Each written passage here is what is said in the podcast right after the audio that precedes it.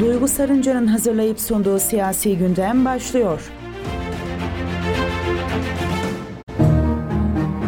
Sevgili Kayser Radar takipçileri ve frekansını 91.8'e ayarlamış Radyo Radar dinleyicileri haftanın ilk gününde yine siyasi gündem programıyla karşınızdayız. Ben Duygu Sarınca. Her hafta farklı bir konuğumuzla yerel siyaseti konuşuyoruz. Bu haftaki konuğum Saadet Partisi hukuk işlerinden sorumlu İl Başkan Yardımcısı Recep Güngör. Hoş geldiniz. Hoş bulduk sağ olun. Nasılsınız? Teşekkürler. Sizler nasılsınız? Teşekkür ederim. Şöyle kısa bir hatırlatma geçeyim. Sorularınız için sosyal medya hesaplarımızdan ve 0352 336 2598 numaralı WhatsApp hattımızdan bizlere sorularını sorularınızı yöneltebilirsiniz diyorum. Sizi tanıyabilir miyiz diye başlayalım. Teşekkür ederim Duygu Hanım. Ee, ismim Recep Güngör. Ee, Kayseri'de avukatlık yapıyorum yaklaşık 7 yıldır.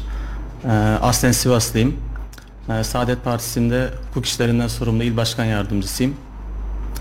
Ee, bu esnada hem siyasi olarak hem e, avukatlık hizmeti olarak Kayseri'de vatandaşlarımıza yardımcı olmaya çalışıyoruz. Ne kadar süredir siyasetlisiniz ve nasıl karar verdiniz siyasete girmeye? Şimdi aktif siyasetin içerisinde yaklaşık 3 yıldır bulunuyorum. Ama e, öğrencilik yıllarından itibaren e, milli görüş geleneğine e, bağlı e, siyasi partilerde e, sürekli bir siyaset yapma hevesim vardı. E, üniversiteyi ben e, Ankara'da okudum. Ankara'da e, o dönem kaldığımız evimiz Balgat'taydı. Balgat'ta da Saadet Partimizin genel merkezi vardı. Hemen bir sokak ar- arkasında oturuyorduk. Ee, rahmetli Erbakan hocamızı sürekli görebiliyorduk. Ee, hemen bizim genel merkezimizin yanında e, camimiz vardı. Ee, o camiye hem vakit namazlarında hem e, cuma namazlarında gittiğimizde Erbakan hocayı görüyorduk. Ondan kısa da olsa e, fikirlerini dinleme, milli görünüş geleneğinin e, hakimiyetini e, görme fırsatımız oluyordu. E, o bağlamda 2011'den beri e, işte üniversite eğitimim bittiğinden beri de e, milli görüş geleneğine bağlı partilerde siyaset yapma hevesim vardı. Yaklaşık 3 yıldır da Kayseri'de aktif olarak Saadet Partisi'nde siyaset yapıyorum. Peki siyaset özel hayatınızı, iş hayatınızı nasıl etkiliyor? Görevinizin zorlukları neler? Şimdi siyaset e, iyi bir planlama yaparsanız aslında özel hayatınızı tamamen olumlu etkiliyor. Ama biz mesleki hayatımızda da serbest avukatlıkla iştigal olduğumuz için hmm, serbest avukatlığın da e, belli bir zamanı olmayan bir meslek. Yani e, ne zaman e, hangi müvekkille görüşeceğiniz, ne zaman karşınıza iş çıkacağı belli değil. Gecesi gündüzü olmayan bir meslek. O yüzden siyasetle birlikte bu işi yaptığınızda biraz aslında fedakar olmanız gerekiyor. Yani ailenizle alakalı fedakarlıklar yapmanız gerekiyor. Mesleğinizle alakalı fedakarlıklar yapmanız gerekiyor. Kendinizle alakalı fedakarlıklar yapmanız gerekiyor. Tamamen öncelik meselesi. Yani e, biz siyaseti bir dava olarak gördüğümüz için önceliğimize de alabiliyoruz. Ondan dolayı e, Rabbim de yardım ediyor bir şekilde zamanımızı yetiştiriyoruz. E, hem siyasi olarak hem mesleki olarak işlerimizi gayet güzel yapabiliyoruz. Çok şükür. Peki siz de genç bir siyasetçi olarak Sağ ne düşünüyorsunuz genç siyasetçiler hakkında? Tecrübe açısından eski yüzler mi devam etmeli? Genç siyasetçiler mi daha çok yer almalı? Yani tabii ki e, bu işi harmanlamak lazım. Yani şimdi deneyimli siyasetçilerin deneyiminden, onların tecrübesinden tamamen faydalanmak lazım. Ama genç siyasetçiler olmazsa da e, yeni rotalar çizemeyiz. Yeni anlayışlar, yeni gelişmeleri takip edemeyiz diye düşünüyorum. Şimdi e, özellikle biz kendi teşkilatımıza baktığımızda gerçekten e, çok genç bir yapılanmamız var. Evet. Yani bizim e, 26 yaşında il başkanımız var Türkiye genelinde. Teşkilat başkanımız e, Mahmut Arkan başkanımız aynı zamanda Kayseri vekilimiz henüz 45 yaşında. Gerçekten ciddi bir gençliğe önem veren bir siyasi partiye Gençlik sahibiz. biriminiz de oldukça aktif Evet gençlik birimimiz de oldukça aktif. Yani biz bunu e, son seçimde e, Kayseri'deki tüm partilere de gösterdik. Yani e, Saadet Partisi'nin Kayseri Teşkilatı'nın ne kadar dinamik olduğu, ne kadar aktif olduğu, ne kadar fedakar olduğu, olayları çözme kapasitesinin ne kadar hızlı olduğunu gösterdik. İl başkanımız da çok genç. Yani 3 yıldır bu görevi yapıyor. 30 yaşlarında il başkanı olarak atandı. Çok özür dilerim. E, partimizin diğer teşkilatlarının yapısı da çok genç. Zaten e, Necmettin hocamız da en başından beri gençliğe çok fazlasıyla önem veren birisiydi. O da bu hareketi kurduğunda zaten çok gençti. Yani 1969 yılında e, bu işe başladı hocamız. Bizim davamız da yaklaşık 54 yıllık bir dava. O gençlik hareketinin önemini zaten gördü. Yani 95 seçimlerinde Refah Partisi'nin İstanbul'da kazandığı başarı da e, gençliğe verdiği önemi gösteriyor. Daha sonra belediyecilikte kazandığımız başarılar da bunu gösteriyor. 90'lı yıllara e, tahakküm kurduğumuz siyasi anlayışımız da e, gençliğe ne kadar önem verdiğimizin bir göstergesi ve önemli bir başarısıydı. Aynı şekilde biz bunu yerel bazda da yapmaya çalışıyoruz. Teşkilatımızın en başından gençlik e, teşkilatımızın en alttaki üyesine kadar herkes bu bilinçle çalışıyor. E, çok şükür e, ciddi bir dinamik yapıya da sahibiz. İnşallah bunu geliştirerek de devam ettireceğiz. Peki partinize katılmak isteyen bir genç nasıl bir yol izlemeli? Partimize katılmak isteyen genç e, bizi e, sosyal medyadan takip ediyorsa, genel siyasetten takip ediyorsa e, doğrudan e, ilçe başkanlıklarımıza, il başkanlıklarımıza e, müracaat edebilir. Bize herhangi bir şekilde yorum yaparak etkileşime geçebilir. Şu an biliyorsunuz e, dijital ortamda iletişime geçmenin, etkileşime geçmenin yollarının sayısı çok fazla. E, yeter ki bizimle beraber yol yürümek istesin. E, bize en ufak bir mesaj göndermesi halinde biz kendisiyle zaten iletişime geçebiliriz. Bu konuda gerçekten e, Saadet Partimizin Gençlik Kolları Başkanlığı il bazında da ülke bazında da çok ciddi çalışıyor bu konular hakkında. Eğer gençlerimiz Saadet, Saadet Partisi'nde siyaset yapmak isterlerse bize e, teknoloji çağında dijital mecralardan herhangi bir mesaj göndermeleri, bizde herhangi bir şekilde iletişime geçmeleri yeterli olacaktır. Aynı şekilde fiziki olarak il başkanlıklarımıza gelebilirler. E, Saadet Partimizin Saadet.org.tr diye bir e, internet sitesi var. Oradan bizimle iletişime geçebilirler. Orada bizim e, stratejilerimiz, siyasi anlayışımız, ülkemizin ne yapması gerektiğine ilişkin her şey yazıyor. Bir genç öncelikle Saadet Partisi'nin e, sitesine girdiğinde Saadet Partisi'nin ülkedeki sorunları nasıl çözeceğini görebilir. Şimdi Saadet.org.tr'ye giriyorlar. Saadet Çözer diye bir sekme var. Orada yaklaşık 21 tane başlık var. Biz o 21 başlıkta gençlikten ulaşıma, adaletten ekonomiye, işte dış politikadan terör sorununa, ülkemizdeki kutuplaşmalardan, ülkemizde mevcut Suriyeliler sorununa, eğitim sorununa, bütün sorunlara ilişkin nasıl çözeceğimize dair orada her şey yazıyor. Şimdi bizi sürekli eleştiriyorlar işte anca eleştiriyorsunuz projeniz yok, projeniz yok. Bizim Saadet Partisi olarak 21 başlıkta yaklaşık 897 tane projemiz var. Hepsi somut.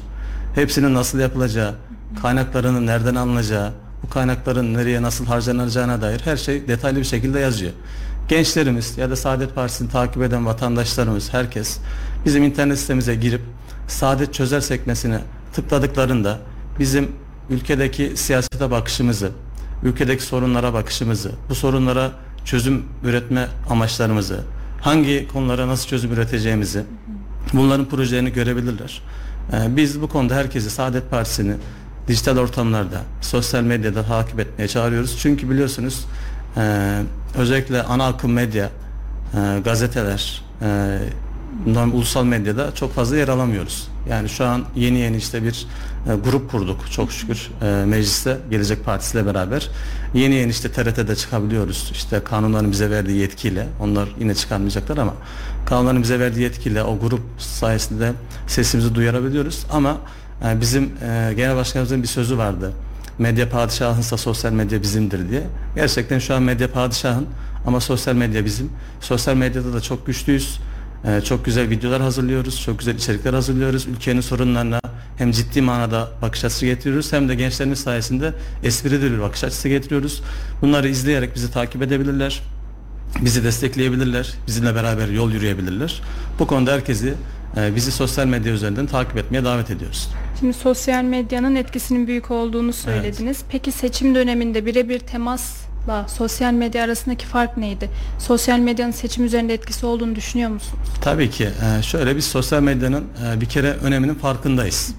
Ee, medya gücü çok önemli. Ee, medyayla ciddi bir algı yapılabiliyor. Zaten ülkemizde son yaklaşık 10 yıldır falan da tamamen algı siyaseti yürütülüyor. Sosyal medya çıktı çıkalı biz algı siyasetinin farklı boyutlarını insanlara gösterebiliyoruz. Bu açıdan sosyal medyaya çok ciddi bir önem veriyoruz. Sosyal medyayı bu konuda çok önemsiyoruz. Ama tabii ki insanlara dokunmak çok farklı bir şey. Ee, şimdi biz e, son seçimler olalı iki ay yeni bir zaman geçti. Bizzat biz de beraber gezdik. Mahmut Arkan vekilimizle beraber gezdik. İttifak kurduğumuz partilerle beraber gezdik. Pek çok program yaptık.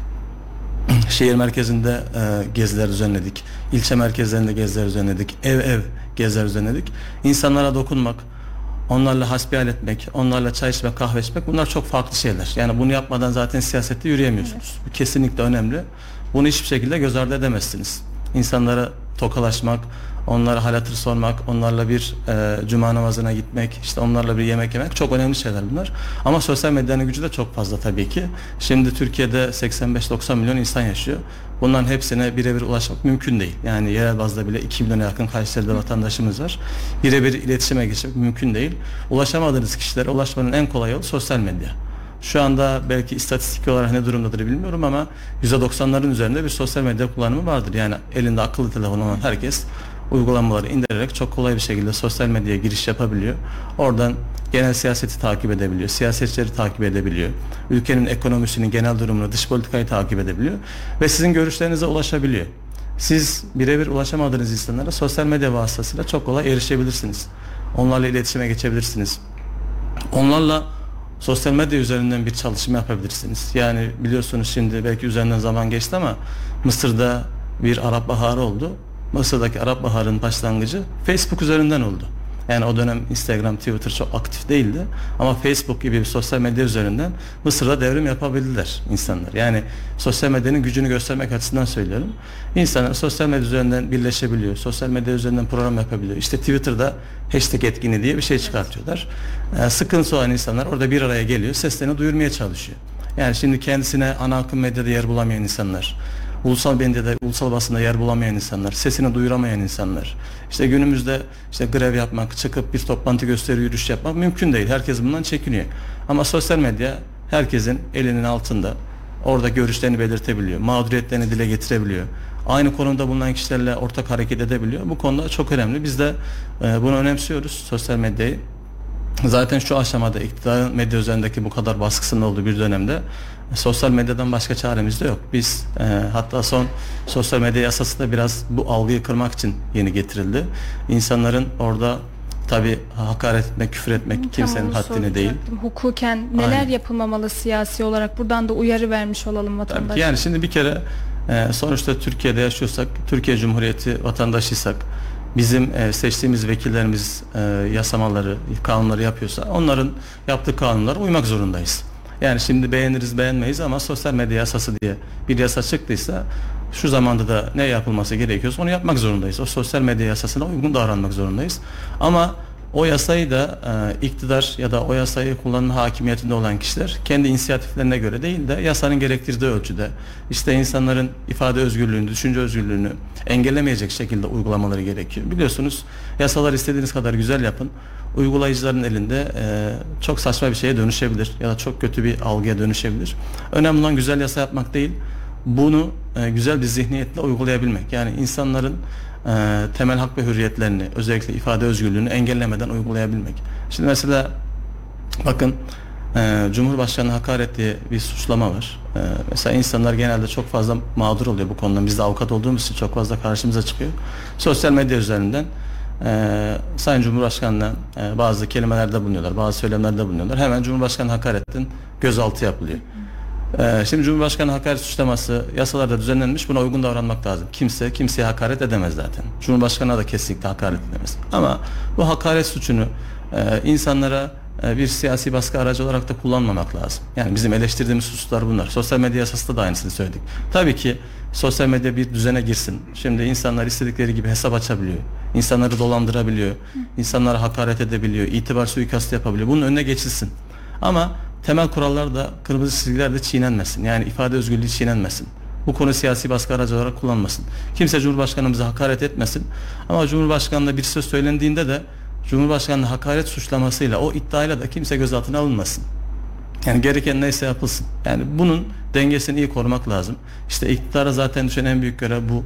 Şimdi iktidarda değilken bu konuları eleştirmek e, kolay. Yani şu an onlar da bize bunu söylediler. Yani siz muhalefetin konforunu yaşıyorsunuz diyorlar ama gerçekten öyle değil. Biz olmasa gerekenleri söylemeye çalışıyoruz. Yani muhalefetin konforunu falan yaşadığımız yok. Cumhurbaşkanı hakaret suçlaması, sosyal medya suçlaması gibi suçlarda da siz iktidara geldiğinizde kendinize yapılmasını istemediğiniz şeyleri başkalarına yapmayın diyoruz. Çünkü biz AK Parti'de siyaset yapmış çok kişiyle beraber yol yürüdük. Yani onunla biliyorsunuz e, Refah Partisi'nden sonra e, kuruldular AK Parti. İşte Abdullah Gül'ün e, ilk başta bir yenilikçiler hareketi diye başlamasıyla başladı. Şimdi beraber yol yürüdüğümüz insanlar o dönemde biz hangi mağduriyetleri yaşadığımızı çok iyi biliyoruz. İşte 90'larda yaşadığımız krizler, 28 Şubat'ta yaşadığımız durumlar. E, biz o dönem bize yapılmasını istemediğimiz şeyleri iktidar olduğumuzda da başkasına yapmamamız lazım. Yani e, şu anda mesela çok fazla da e, sosyal medyada dolaşıyor. Yani senaryonun aynı olmaması lazım. Yani şu an sadece roller değişti. Yani o dönem birileri birilerine zulmediyordu. Bu dönem birileri birilerine iktidar gücünü kullanarak zulmetmeye çalışıyor. Yani bunu yapmamamız lazım. Ee, biz bu konuda e, buradan tekrardan e, bu gücü elinde bulunduran iktidar mensuplarına sesleniyoruz. Yani iktidar e, gelip geçici bir şey. Bu ülkede e, biz belki yüzyıllarca yıldır kardeşiz. Bu kardeşliği de devam ettirmemiz lazım. Kutuplaştırma siyasetine bir son vermemiz lazım. Bu aşamada e, gücümüzü kendi e, emellerimiz için, kendi amaçlarımız için değil de ülkenin geleceği için kullanalım. E, çünkü e, bunun kimseye bir faydası yok. Yani bunun zararını işin sonunda herkes görecektir. Yani şimdi biz işte 14 Mayıs seçimlerinde 28 Mayıs seçimlerinde halkla iç içeydik. Halkın kendi arasında hiçbir sorun yok. Yani şimdi anne baba işte kardeşler farklı partilere oy verebiliyorlar. Bunun esprisini kendi aralarında yapabiliyorlar. Ama e, tepeye çıktığımızda ciddi bir kutuplaştırıcı siyaset, kendisine düşman olarak görme durumu var. Yani halktaki bu esnekliği, e, halktaki birbirine olan bu hoşgörüyü, bu saygıyı biz e, tepedeki siyasetçilerimizden de bekliyoruz. Yani burada e, bütün vatandaşlarımız gerçekten çok hoşgörülü. Yani 14 Mayıs bitti, 15 Mayıs'ta herkes işine gücüne devam etti. Yani o durumun tam tersi olsaydı da aynısı olacaktı. Yani Evet. şu an mesela Sayın Cumhurbaşkanı kazanmasaydı da diğer adayımız kazansaydı da aynısı olacaktı. Yani insanların bununla alakalı bir sorun yok. İnsanlar şu bilinçte biz bizi yönetecek 5 yıl bizi yönetecek kişiye oy veriyoruz. 5 yıl sonra beğenmezsek başkasına oy veririz. Ama yani bunu e, insanları kutuplaştırmak için tepedeki siyasetçilerimizin de dikkat etmesi lazım. Vatandaştaki hoşgörüyü biz tepedeki siyasetçilerimizden bekliyoruz. Şimdi e, siyasi olarak soruyorum. Bir vatandaş sosyal medyada ne yaparsa bu hukuken bir işleme taşınır. Yani hukuki bir süreç başlar. Evet. Yani şimdi e, sosyal medyada herkesin bir kullanıcı ismi var, bir şifresi var. Bu biraz daha denetime tabi tutuldu. Artık eskisi gibi bu bot hesaplar dediğimiz şeyler biraz daha denetime tabi tutuldu. Belki tamamen engellenememiştir ama şimdi bir vatandaş e, normal hayatta yapamayacağı şeyleri sosyal medyada da yapamaması lazım. Yani normal hayatta gidip birine hakaret ederseniz bunun bir karşılığı olacağını biliyorsunuz. Yani herkes e, 18 yaşına geçmiş mümeyyiz işte ergin olan herkes bunu bilir. Ee, birine hakaret ettiğinizde bunun cezai bir karşılığının olacağınızı, bunun karşısında e, sizi birinin bulacağını bilirsiniz. Aynı şekilde sosyal medyada da birine hakaret ederseniz karşılığını olacağınızı bilmeniz lazım. Ya da sosyal medyada insanları kışkırtıcı, işte e, yanlış bilgi yayıcı, insanları tedirgin edici bir paylaşımda bulunduğunuzda da bunun karşılığınızın olacağını bileceksiniz. Yani şimdi halkı kim ve düşmanlığa tahrik diye bir suçlama var.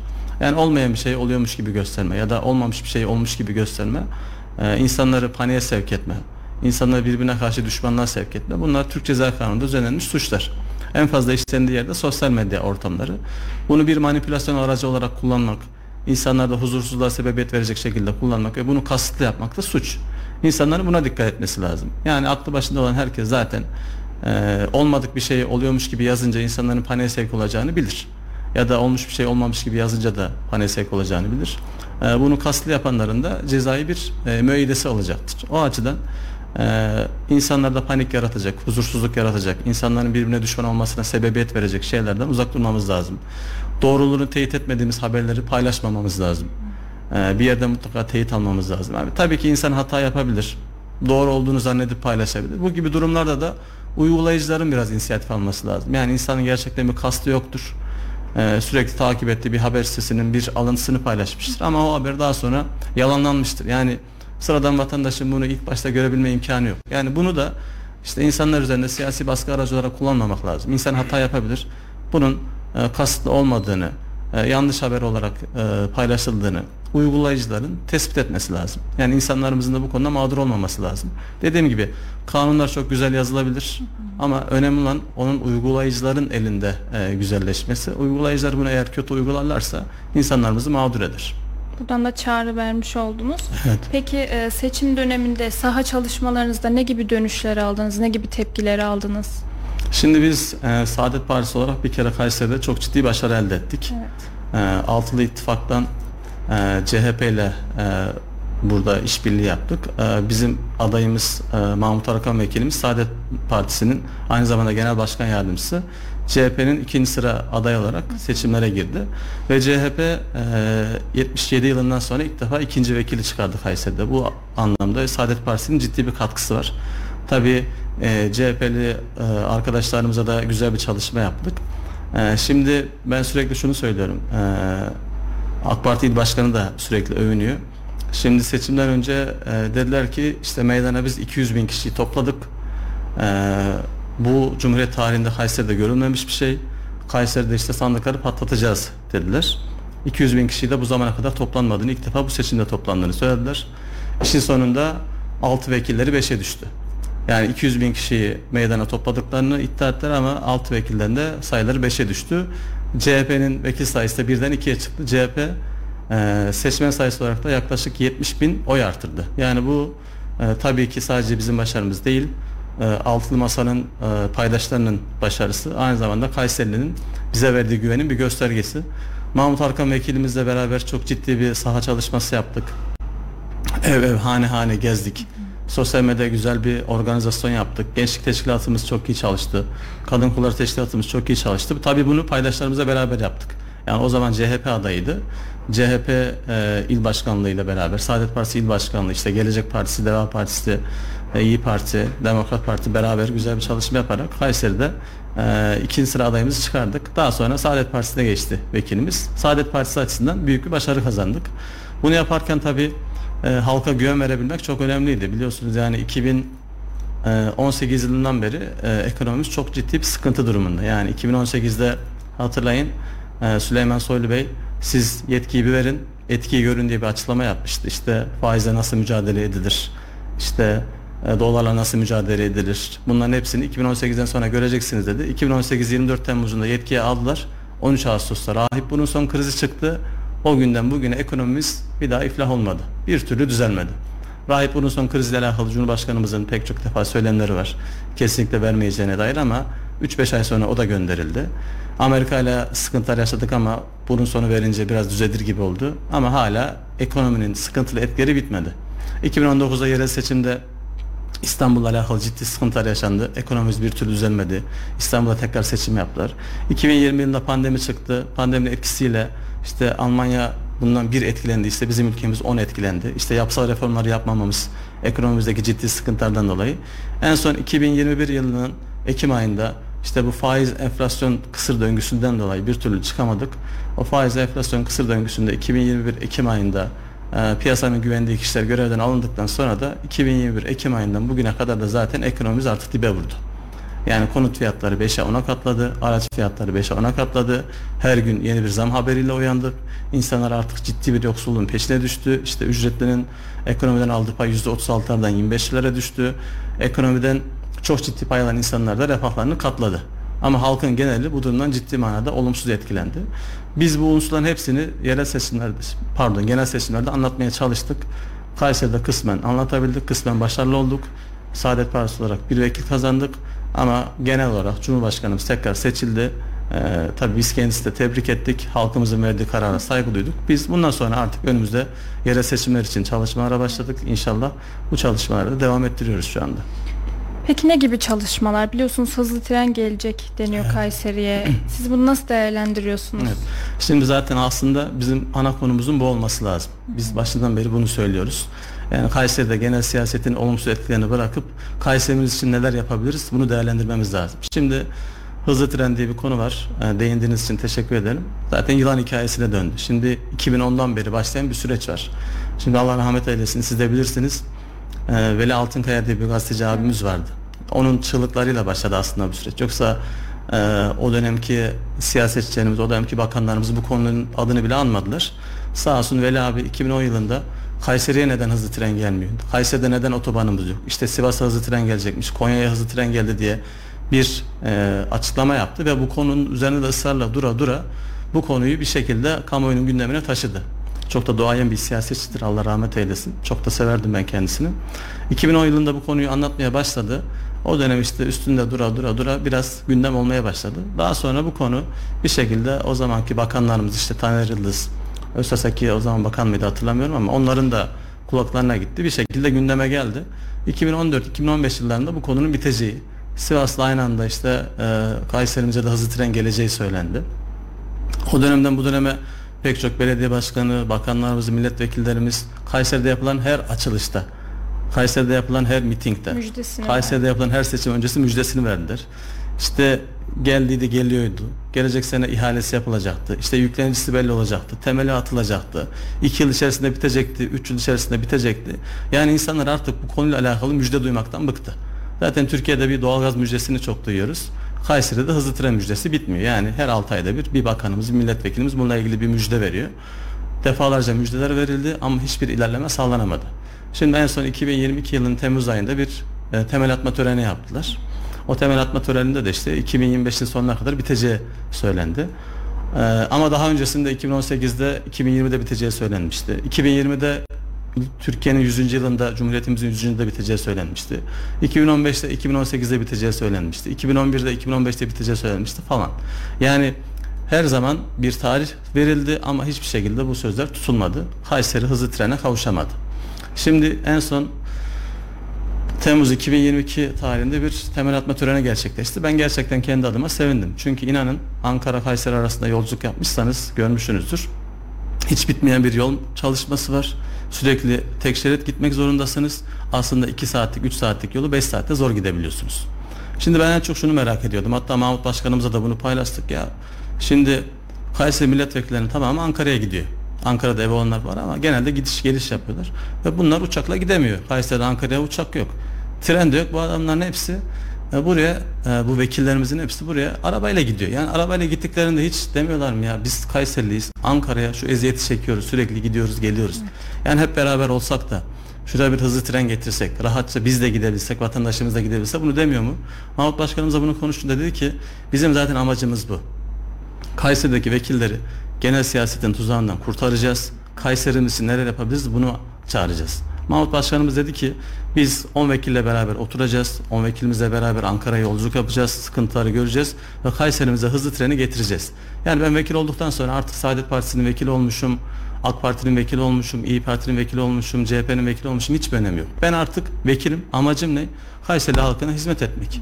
Yani Kayseri halkına en büyük hizmet nasıl yapılır? İşte bizim yaklaşık 13 yıldır rüyamız olan yani Veli abinin de rüyası olan hızlı treni Kayseri'ye getirmek olur. Yani birleşelim.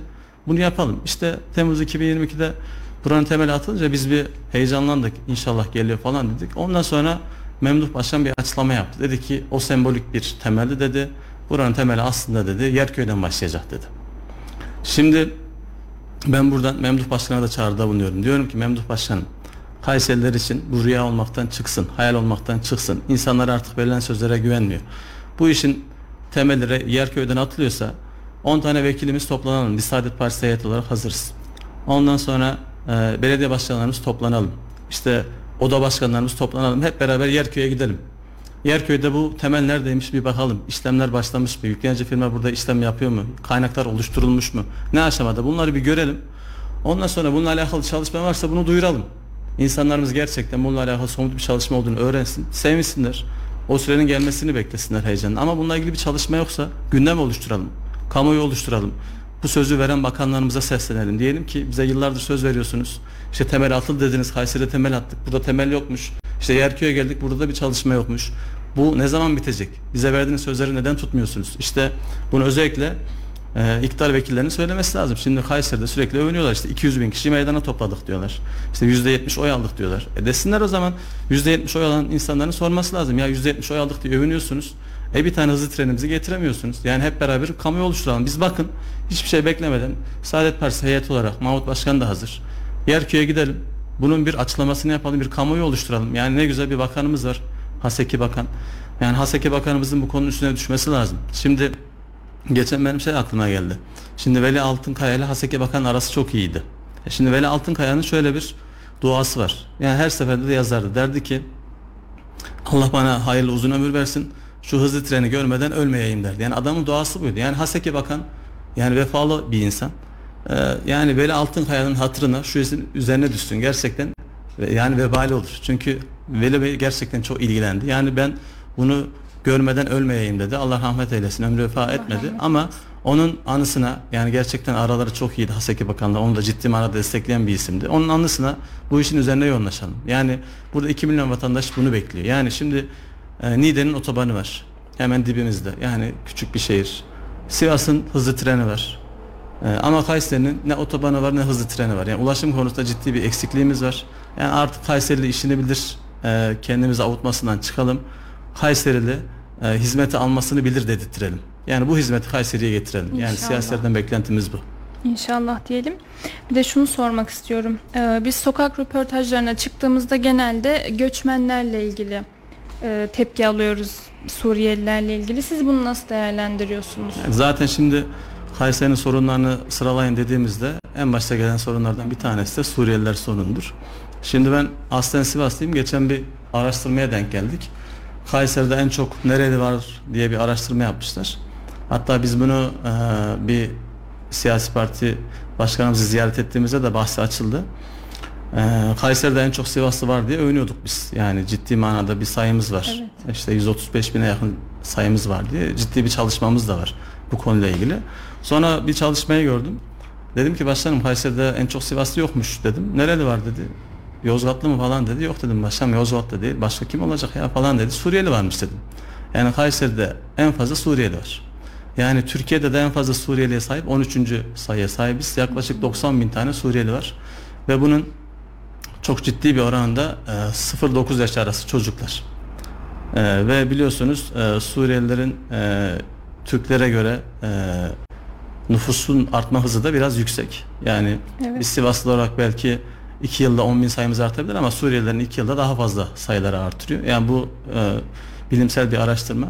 Şimdi Suriyelilerle alakalı e, iktidarın e, 10 yıldır kulağın üstüne yatması durumu var. Yani sorunları görmezden gelerek sorunu çözeceğini zannettiler. Ama sorun büyüdü büyüdü artık insanları rahatsız eder bir konuma geldi. Şimdi geçen sizin de bir röportajınız vardı. Orada insanları ben tek tek dinledim. Yani insanlar Suriyelilerle alakalı nelerden rahatsız diye.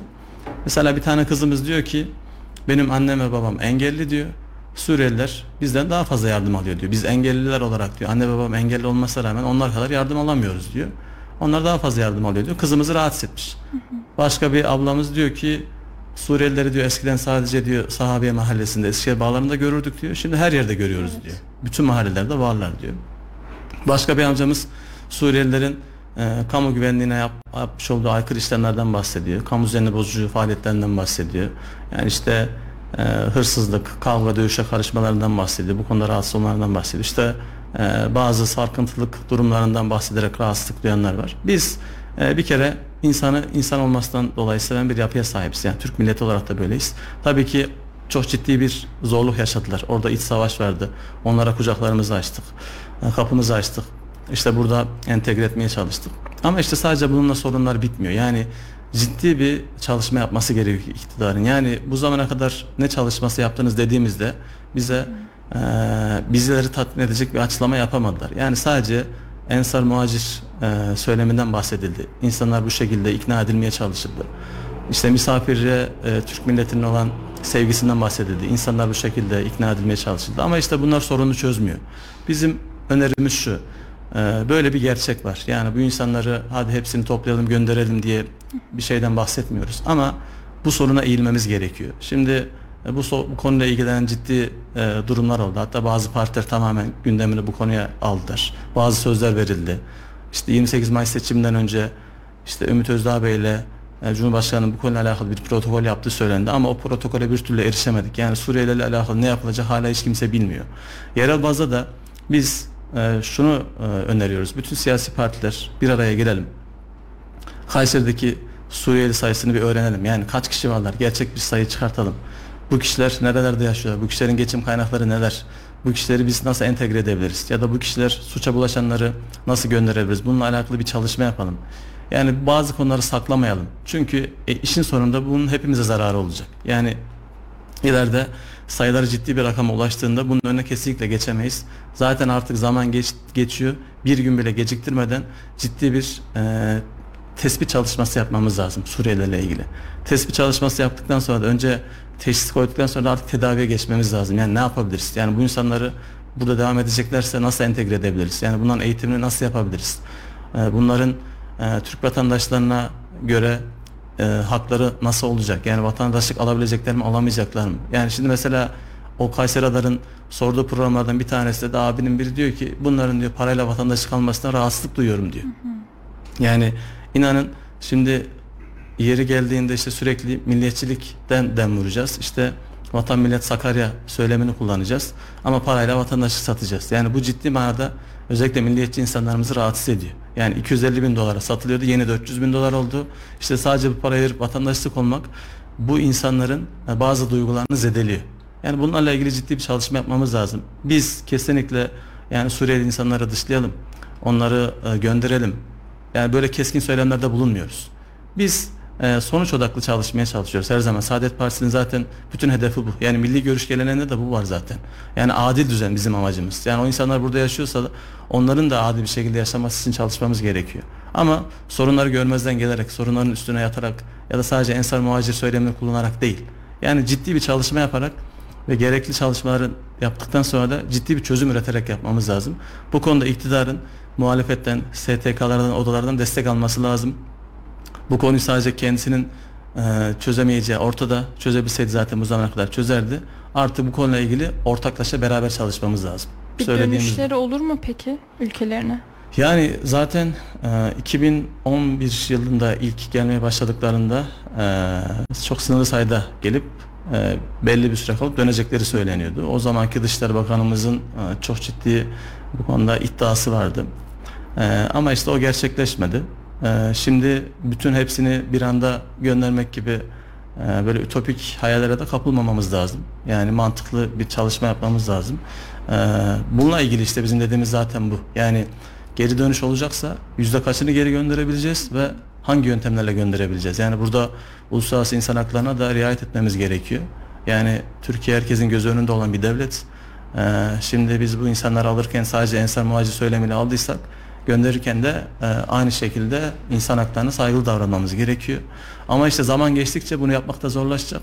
O yüzden geri dönüşün nasıl olacağı, geri dönüş e, oranının ne kadar olacağı, e, kimlerin gönderileceği, kimlerin burada kalmaya devam edeceğine ilişkin ortak bir çalışma yapmamız gerekiyor.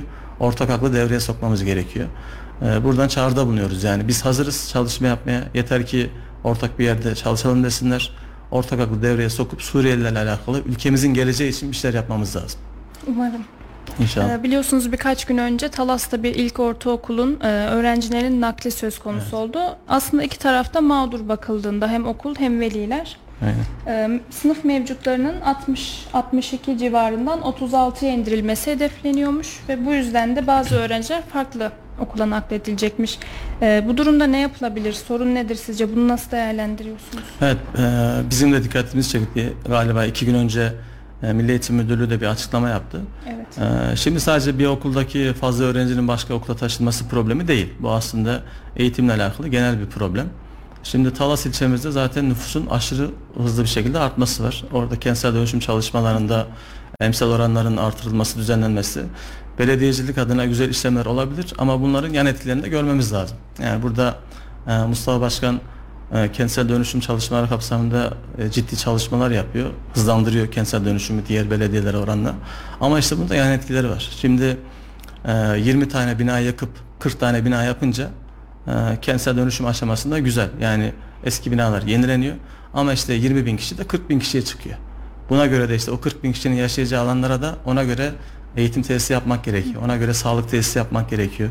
Ona göre sosyal tesisler yapmak gerekiyor. Sadece biz o binalara ekip yeni binalara yapmak amacını taşıdığımız için bunları göz ardı ediyoruz. Bunların sorunları da şimdi yeni yeni ortaya çıkıyor. Şimdi Talas'ta nüfus yoğunluğunun aşırı hızlı şekilde artması var. Yani biri ikiye katlıyorlar. İşte Mevlana Mahallesi zaten e, yoğun bir yer.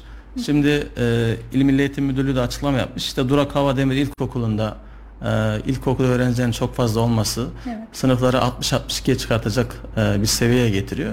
Bununla alakalı aslında Milli Eğitim Müdürlüğümüz önceden bir önlem almaya çalışmış. Yani onlar çalışmalarını yapmışlar. E, ama o bölgedeki insanları başka okula nakletmek zorunda kalmışlar. Ben burada şu açıklamaları dikkatime çekti.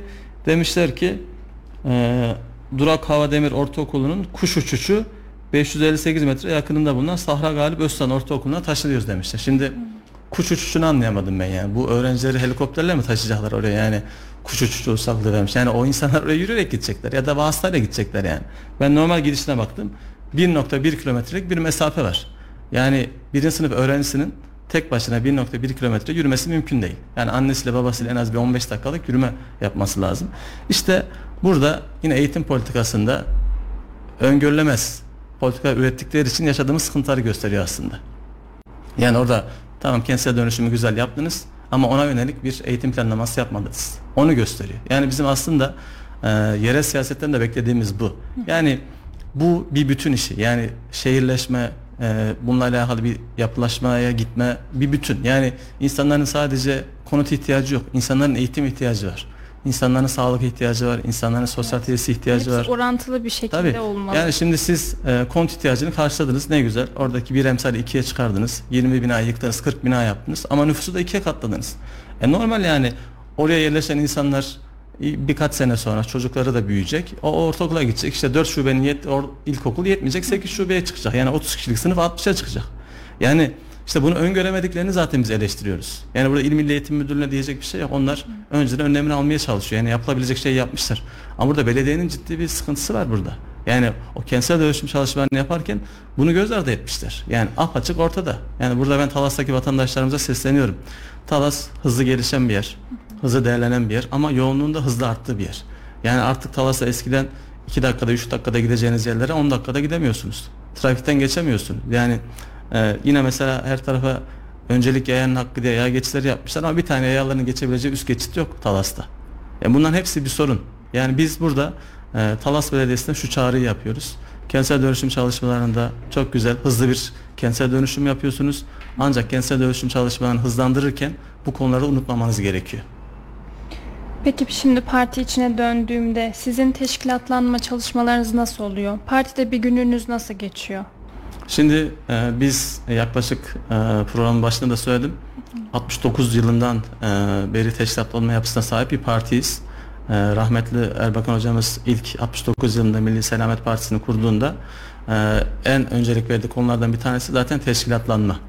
54 yıllık bir davamız var ve 54 yıllık da bir tecrübemiz var. Biz e, teşkilatlanma açısından Kayseri olarak biraz daha şanslıyız. Çünkü e, buradaki Saadet Partisi Kayseri Milletvekilimiz Sayın Mahmut Arıkan aynı zamanda da Genel Merkez Teşkilat Başkanı. Yani bu konuların en tepesinde bulunan bu konularla alakalı karar alma yetisine sahip bir kişi. E, Kayseri'de de bunun aslında bir demosunu yapıyoruz. Yani bizim teşkilatımızda örnek veriyorum e, her hafta her ilçenin toplantısı olur. Yani her hafta e, ilçemiz toplanır. Her ay divanımız toplanır. İl divan toplantımız olur. Yine her hafta e, mahalle toplantılarımız olur. Mahalle başkanlarımız bu toplantı yapar. Tepeden en aşağıya kadar e, ciddi bir hiyerarşi yapısı içerisinde çalışırız. Ve bizim partimiz yaklaşık e, 20 yıldır devletten hiçbir şekilde hazine yardımı almadan siyaset yapan bir parti. Yani bu şu demek aslında burada siyaset yapan insanlar beklentiyle değil, menfaatle değil e, bir davayla siyaset yapıyorlar. Yani buradaki insanlar her hafta bir saatlerini, iki saatlerini, yine her haftanın dışında her ay bir saatlerini, iki saatlerini bu toplantılara ayırıyorlar. Yani önceliklerini buraya veriyorlar çünkü bir e, dava şuuru var, bir milli görüş bilinci var. E, insanlar bu işleri yaparken e, sadece insanlara hizmet etmek amacı değil biraz da Allah rızasını gözetiyorlar. Ondan dolayı bu işleri yapmak biraz daha kolaylaşıyor. Aslında zaman olarak baktığınızda ciddi bir e, zaman, efor sarf ediyorsunuz. Ama e, bu teşkilatlanma e, yapısını e, farklı düşüncelerle yaptığınızda da e, Allah yardım ediyor. E, bizim partimizde e, her hafta e, yapılan toplantılara e, e, ilçelerimize en az 20'şer kişi katılır. İl divanımıza da yaklaşık 150-200 kişi katılır ve bunu biz yaklaşık 20 yıldır düzenli olarak yapıyoruz ve devletten hiçbir şekilde yardım almadan. Yani bizde siyaset yapan herkes tamamen kendi imkanlarıyla, kendi fırsatlarıyla bu işi yapıyor. 54 yıllık e, siyasi partiyiz ve e, çok ciddi bir teşkilat yapılanmamız var. Yani biz sadece e, partiden ibaret değiliz. Bizim milkolarımız var. Yani milli görüşçü kuruluşlar olarak geçer. Yani Anadolu Gençlik Derneğimiz var. E, Milli Gençlik Vakfımız var. E, e, işte teklerimiz var, e, öderimiz var. E, pek çok e, yapılanmaya sahibiz. E, insanların hayatına dokunabilecek her alanda da faaliyetlerimizi sürdürüyoruz. Peki parti içi anlaşmazlık olduğunda nasıl çözüyorsunuz? Şimdi e, Genel merkezimiz e, politikaları üretiyor. E, bizim il başkanlarımız düzenli olarak il başkanı toplantısına katılıyor. E, orada alınan kararlar e, bizim ilçe toplantılarımızda, il divan toplantılarımızda istişare ediliyor, tartışılıyor. E, bizim 54 yıllık geleneğimizde zaten e, genel başkanımızın dediği her şey olur. İşte genel başkanımız ne derse başımız üstünde yeri vardır anlayış yok. İstişare ederek belli başlı kararlar alıyoruz. İşte yürütme kurulumuz, e, genel idare kurulumuz bu konuyla alakalı gere- gerek tartışmalarını yapıyor. Bu tartışmalar yaparken sadece kendileri fikir bildirmiyor. Onları ilk başta burada il başkanımız ilçe başkanlarıyla toplantı yapıyor. Ondan önce ilçe başkanlarımız mahalle başkanlarıyla kendi yönetim kuruluyla toplantı yapıyor. Burada alınan kararlar il başkanımız vasıtasıyla genel merkeze iletiliyor. Genel merkezde il başkanları toplantısında bütün il başkanları fikirlerini, e, teşkilat mensuplarının görüşlerini değerlendiriyor. O fikirler toplanıyor, genel idare kurulunda değerlendiriliyor. En son bir karar çıkıyor. Yani en aşağıdan en yukarıya kadar istişare edilerek karar alınıyor. Yani genel merkezin vereceği bir kararı aslında bizim Kocasinan ilçe yönetimindeki üyemiz veriyor. İşte genel merkezin vereceği kararı Talas ilçe yönetimindeki üyemiz veriyor. İşte genel merkezin vereceği kararı işte Talas Mevlana mahallesindeki mahalle başkanımız veriyor. Yani orada genel başkanımızın tek başına vermiş olduğu bir karar yok. Ondan dolayı bu konuyla alakalı bir sıkıntı yaşamıyoruz. Zaten 20 yıldır dikkat edin. Yani her partiyle alakalı işte partisinde şöyle sıkıntı yaşandı, partisinde böyle sıkıntı yaşandı diye haberleri görürsünüz. Ama milli görüş geleneğine sahip Saadet Partisi'nde böyle haberlere rastlayamazsınız. Ne güzel. Ee, peki sizce bir siyasetçide bulunması gereken özellikler nelerdir? Yani aslında çok fazla iyi özellik, bütün iyi özellikler toplanabilir.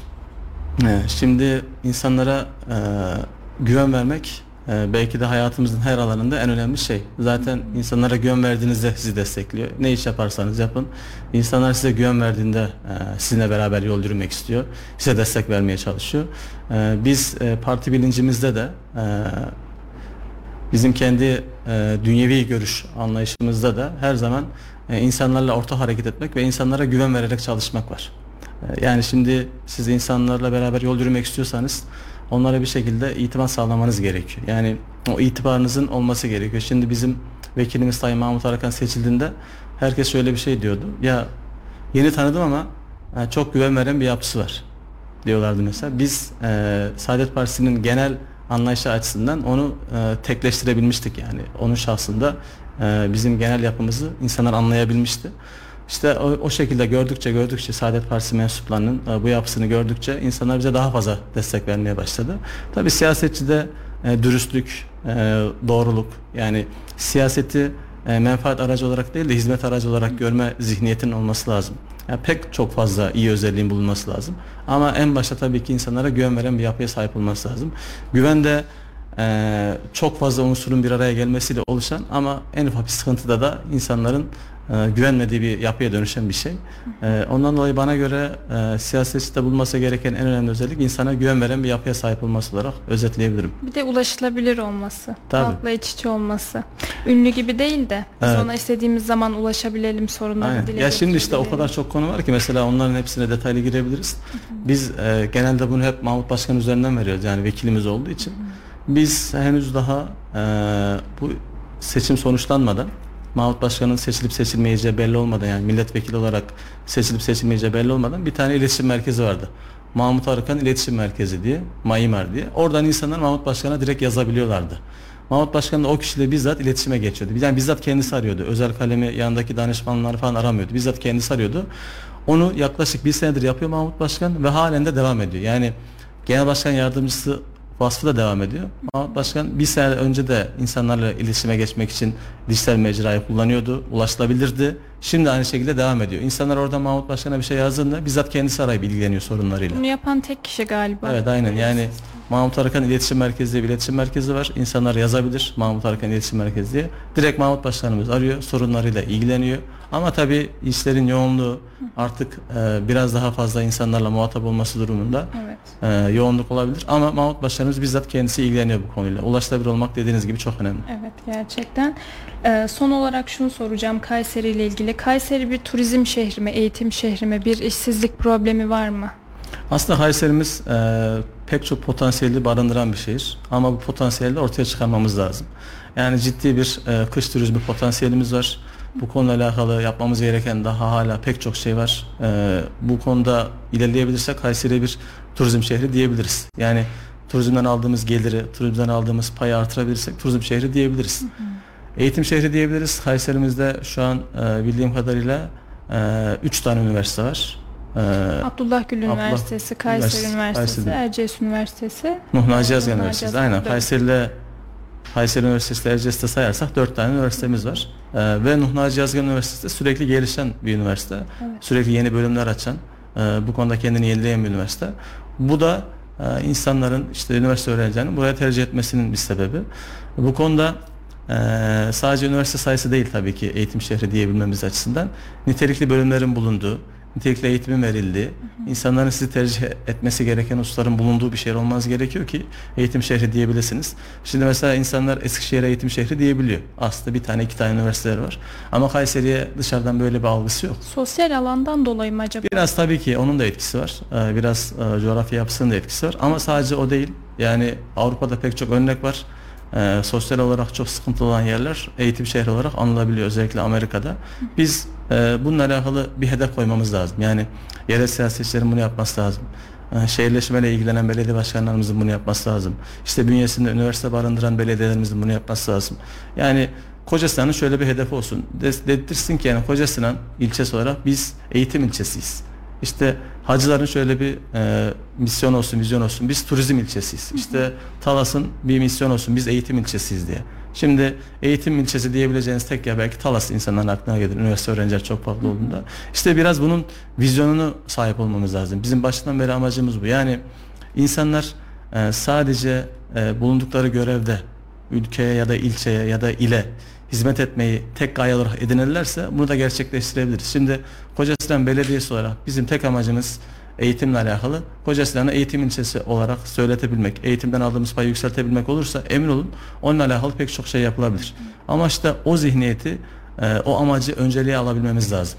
Talas'ın onu önceliğe alabilmesi lazım. Hacıların turizm önceliğini alabilmesi lazım. Yani bu zihniyeti değiştirmemiz lazım. Şimdi maalesef biz iktidar mensuplarında, iktidar vekillerinde, iktidar mensup belediye başkanlarında hep şunu görüyoruz.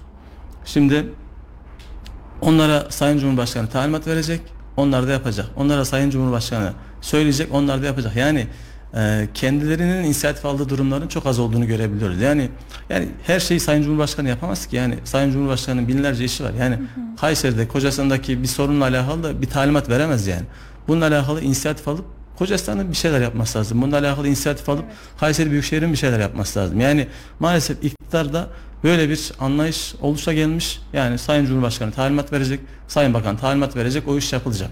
Yani bir şeyler üretebilmek için illa bir talimat beklemeye gerek yok. Yani her şeyi Cumhurbaşkanı'ndan beklemeye gerek yok. Gelin beraber biz hazırız her şey yapmaya. Vekilimiz de var. Kayseri için bir şeyler yapmaya çalışalım. Hacları turizm ilçesi yapalım. Kocasinan'ı eğitim ilçesi yapalım. Melik Gazi'yi ticaret ilçesi yapalım. Yani bunları bizden destek almaktan, bize beraber yol yürümekten çekinmeyin. Bizim tek amacımız Kayseri. Başka bir şey değil. Yani umarım hızlı treniyle, sosyal alanlarıyla İnşallah. gelişmiş bir şehir oluruz daha da. İnşallah. Çok teşekkür Rica ediyorum. ederim. Sizin eklemek istediğiniz bir şey varsa onu Evet, da çok teşekkür ederim. Sağ olun. Ee, böyle Kayseri'nin yerel siyaset gündemini tutmanız, e, bizim sesimizi e, başka düşüncelere aktarabilmeniz çok önemli. Ee, teşekkür ederim. Sağ olun. Ben de çok teşekkür ederim davetimi kırmadığınız için. Rica ederim. Sevgili izleyiciler yayın tekrarına Facebook'ta Radar Kayseri, Kayseri'de trafik kaza gündem, Kayseri'de son dakika ve işte radar sayfalarından, YouTube'da Kayseri Net, Instagram'da Kayseri Radar sayfalarından ulaşabilirsiniz. Haftaya yeniden farklı bir konuğumuzla sizlerle oluncaya dek hoşçakalın. Duygu Sarıncar'ın hazırlayıp sunduğu siyasi gündem sona erdi.